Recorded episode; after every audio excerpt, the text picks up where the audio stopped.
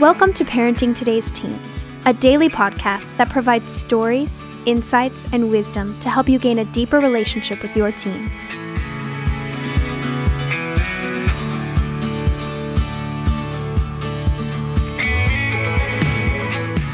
On today's episode, Mark Gregston and Wayne Shepherd talk about three character qualities to instill in your teen. Let's hear what they have to say.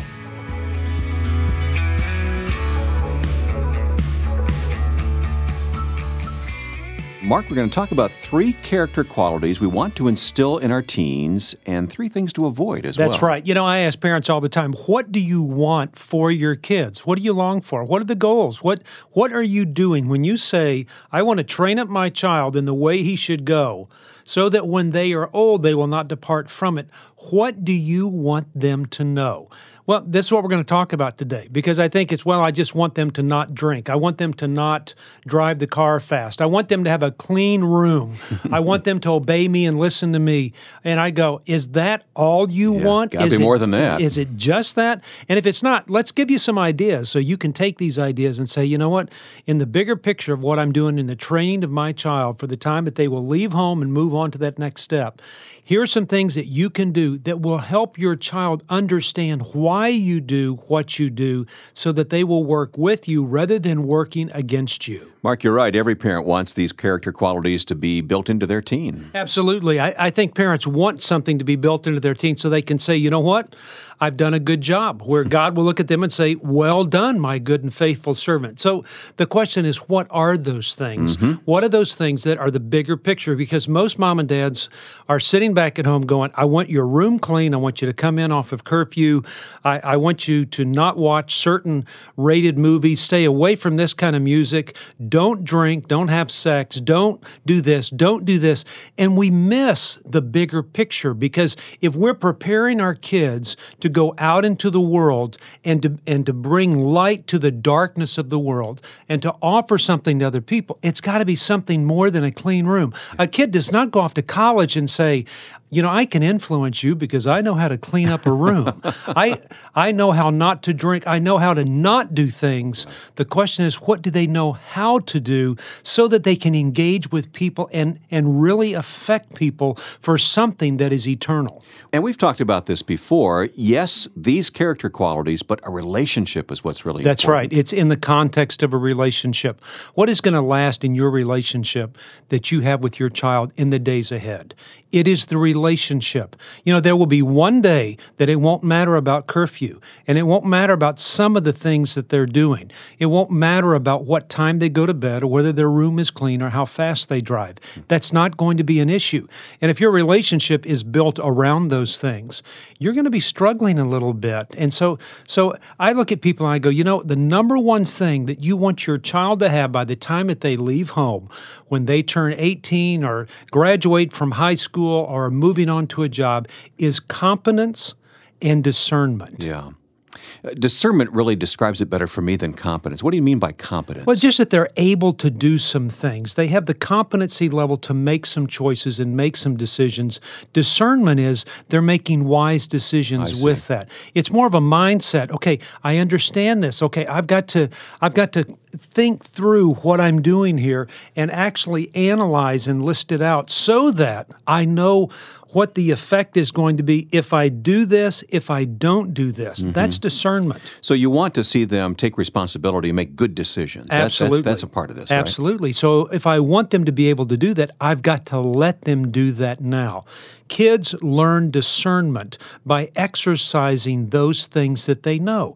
If we teach them all these biblical truths and never give them the opportunity never put them to the test. to apply them or to test them or to use discernment in choosing what fits, you know, then then when they leave home, it's the process that's broken down, not the values that we've instilled in them. We want them to take those values and learn how valuable they are once they move to that next step in life. And yet, how many times do we shield our kids from those consequences? Oh, absolutely. That are going to teach them so much. That absolutely. That's what teaches them the difference between a good choice and a bad choice. If we don't allow them to make choices and we don't give them the opportunity to suffer consequences, they will never learn what it means about good and bad, about something that's that's wise and something that's foolish. We've got to give them the opportunity. So the first character quality today is competence or and or discernment. Absolutely. All right. Number Absolutely. number 2. Number two would be compassion and caring.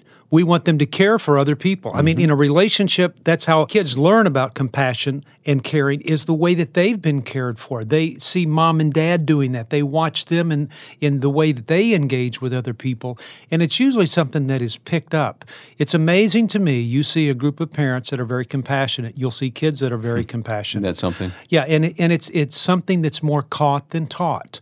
Uh, we could tell people you need to do this for other people. You need to give money here. You need, but you know what? It, it's what parents do, and the effect that that makes in the lives of people that kids see. It makes them want to do that. I know that happens in our everyday lives, and it should happen. But that's why I like short-term missions be, with families. yeah. families get out of our normal workaday Yeah. world, everyday life, and we get into a situation where the kids see mom and dad reaching out to other people. Absolutely. You know, you, you're building a, a legacy by doing that with your kids.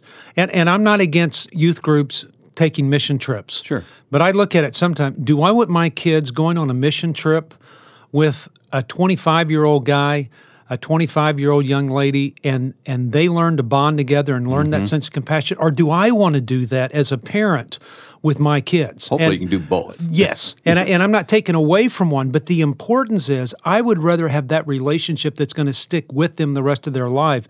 I would rather have that relationship that's going to be important to them in their later years of life to be cultivated now. And this is one of the ways that you do that is that shared experience of, of showing compassion and caring for other people. Being selfless, showing compassion and care. All right, uh, competence, discernment, compassion and caring. Number three. The other one is self control.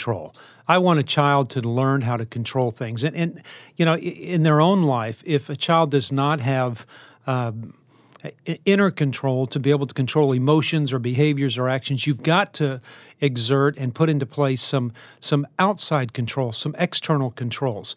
But the goal is to get my child to a point when they reach adulthood or 18 or by the time they finish college that they could that they really know how to control themselves. I mean, whether that be lustful things or anger, uh, whether it be spending, how to drive, that thirst for for There's lots of little Oh, yeah, things yeah. along the way that'll give you the clue. yeah, that that thirst for excitement, you know, that that enjoyment of some things that may not be good for them, how can they exert control? Well, if I don't spend time talking to them about it and I don't show them that the need for control, that there needs to be moderation in so many things in life, uh, then they're not going to learn that. I've got to help them learn that in some way. So when you set a boundary as a parent, you kind of sit back and you watch. How do they handle that boundary? Do they respect the boundary? That that gives you an indication of how self-controlled That's right. are. That's right. And as I always say to people, then have discussions about that with your child. If you have just given your child a limitless opportunity to purchase things right and left, um, they they are out of control when they go shopping. If you've done that to a son or to a daughter, you you give them everything, you give them everything, and then you give them more. You are setting that child up for failure when they get married because they can't spend out of control. Have you seen they that can't do that. Oh, I've seen that happen a number of times. I've seen. I mean, why do you think we have such a, a huge problem with credit right now? Hmm. Is kids leave, go off to college, and they want to live that same life that mom and dad have accustomed them to. And what has happened is they're not able to fulfill all those obligations that that that they're committing themselves to. All right, those are the three character qualities we want to instill in our teens. Is there a flip side to each of these? Mark? There, there is a flip side, and this is very important. If you don't get anything out of this whole program, it is this your child may demonstrate competence by becoming independent. They may demonstrate discernment by not wanting to listen to you because they feel like, hey, I can make this choice. Hmm. They may exert compassion and caring by engaging with people that are less than them or those other kids that you don't want them to hang around with. They may exert self control by saying, You can't tell me what to do. And if a parent interprets those actions as something that is incompetent, disrespectful, selfish, and out of control, your response to your child, who is at their core doing something that you have taught them to do, you may get a response from your child that is so negative, so negative that you push them away. And this is what will happen. At your funeral, they will say, I love mom and dad. They taught me competence and discernment, compassion and caring, and self control. I wish I had a relationship with them. Ooh. You want both. And so, somewhere you've got to say, if I'm teaching my child to be in control, competent, and exert discernment, then I've got to let loose some of those reins that would hold them back as they move toward independence as I'm raising them within my home. If not, you're going to have a battle, but even more important, you're going to lose the relationship.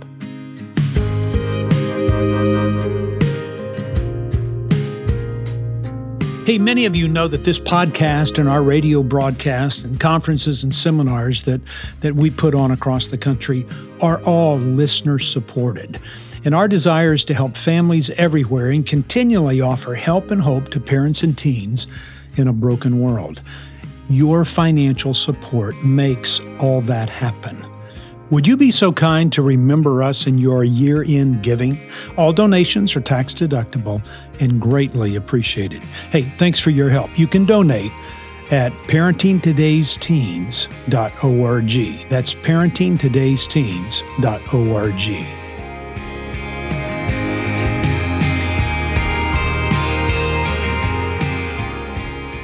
I've always said this that people have got to know what they're doing with their kids and where they're going. When somebody says you need to train up your child, then part of it is, well, then what are you going to train them with? Yeah. Uh, well, uh, maybe just scripture. and I go, yeah, scripture's great. I mean, I was Oklahoma Bible quiz champ in 1969. I believe. You, you were the guy? I was. I was. I believe in memorizing scripture. I believe in hiding it in your heart. I believe in tucking it away in places that it will one day come back and, and revive your heart in some way.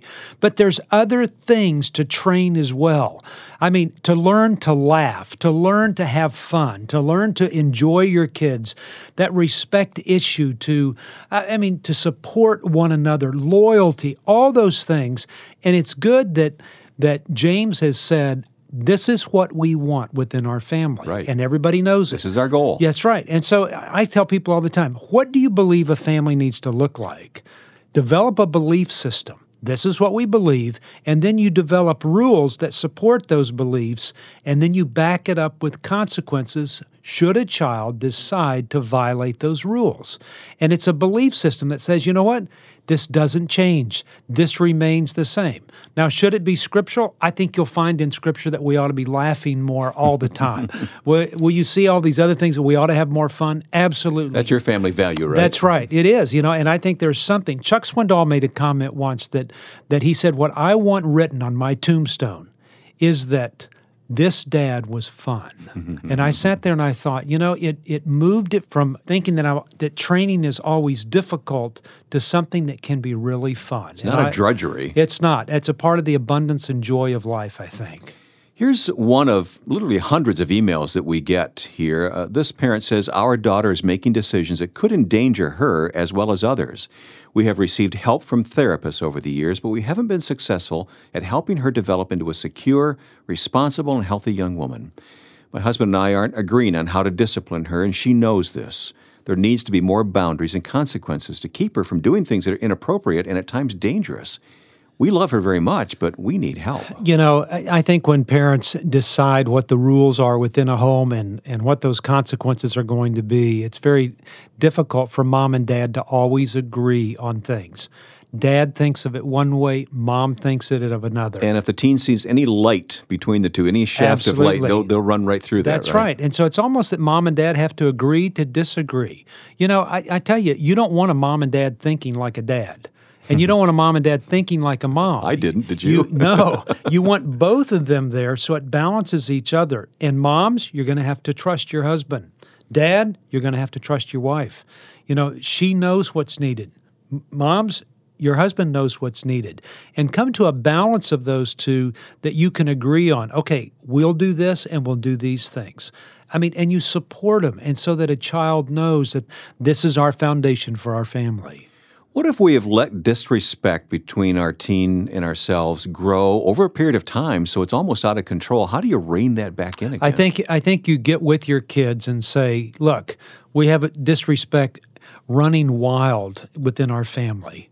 if I am a cause of any of that, I want to know. You, you first go to yourself and say, if I need to look at the speck somewhere else, I need to take the log out of my own eye. So, are there some things that I'm doing that's disrespectful to you? And you're setting the stage. And you can say, okay, I'll, I'll, work on that. I'll do that. You help explain it to your kids. And even the style that you go to them where you admit that you're wrong. And then you come back to them and say, These are some things that bother me about respect within our home, and I'd like for them to change. And whatever the next holiday is, whatever the next birthday is, the turning of the calendar, you say, That's the time that we're going to make it happen. But you've got to back it up with some rules throughout the home that's backed up again by some consequences. All right. Well, let's t- talk about the takeaway from today's program. We've covered a lot of territory. We really today, have. Mark. We really have, and you've and you've heard a bunch of different perspectives. The point is this: you've got to know what you're doing before you set out on the course. And if you've been kind of just running along, not knowing what you're doing, you've got to sit down and say, "Okay, this is what we want." Ask your child what they would long for within your home. Ask your child the question what would you like to see different in me? What would you like to see different in mom? What would you like to see different in the way that we engage? A child changes throughout their life as they grow up. Are the ways that we operate our home have got to change as well. And what they see that needs to change should be the first thing that we tackle. Now, if a child comes back and says, you know, I want you to leave me alone and quit telling me what to do, you know, there's some things you go, you know what, yeah. that's not going to happen. Can't You're a part that. of this family. No. And so, but but there are some things that that may be very bothersome. It may come up that that the issues of curfew and rules and and what movies are watched and what music is listened to, which are big issues within teen homes, that there may need to be some leeway on those things. The point isn't giving up the standard. The point is coming to a conclusion that's manageable and workable for everybody within your family. And in those arenas where there can't be a discussion, dads, you're going to have to make a decision. Moms, you're going to have to step up and say, This is how it's going to be, and ask that your kids respect that.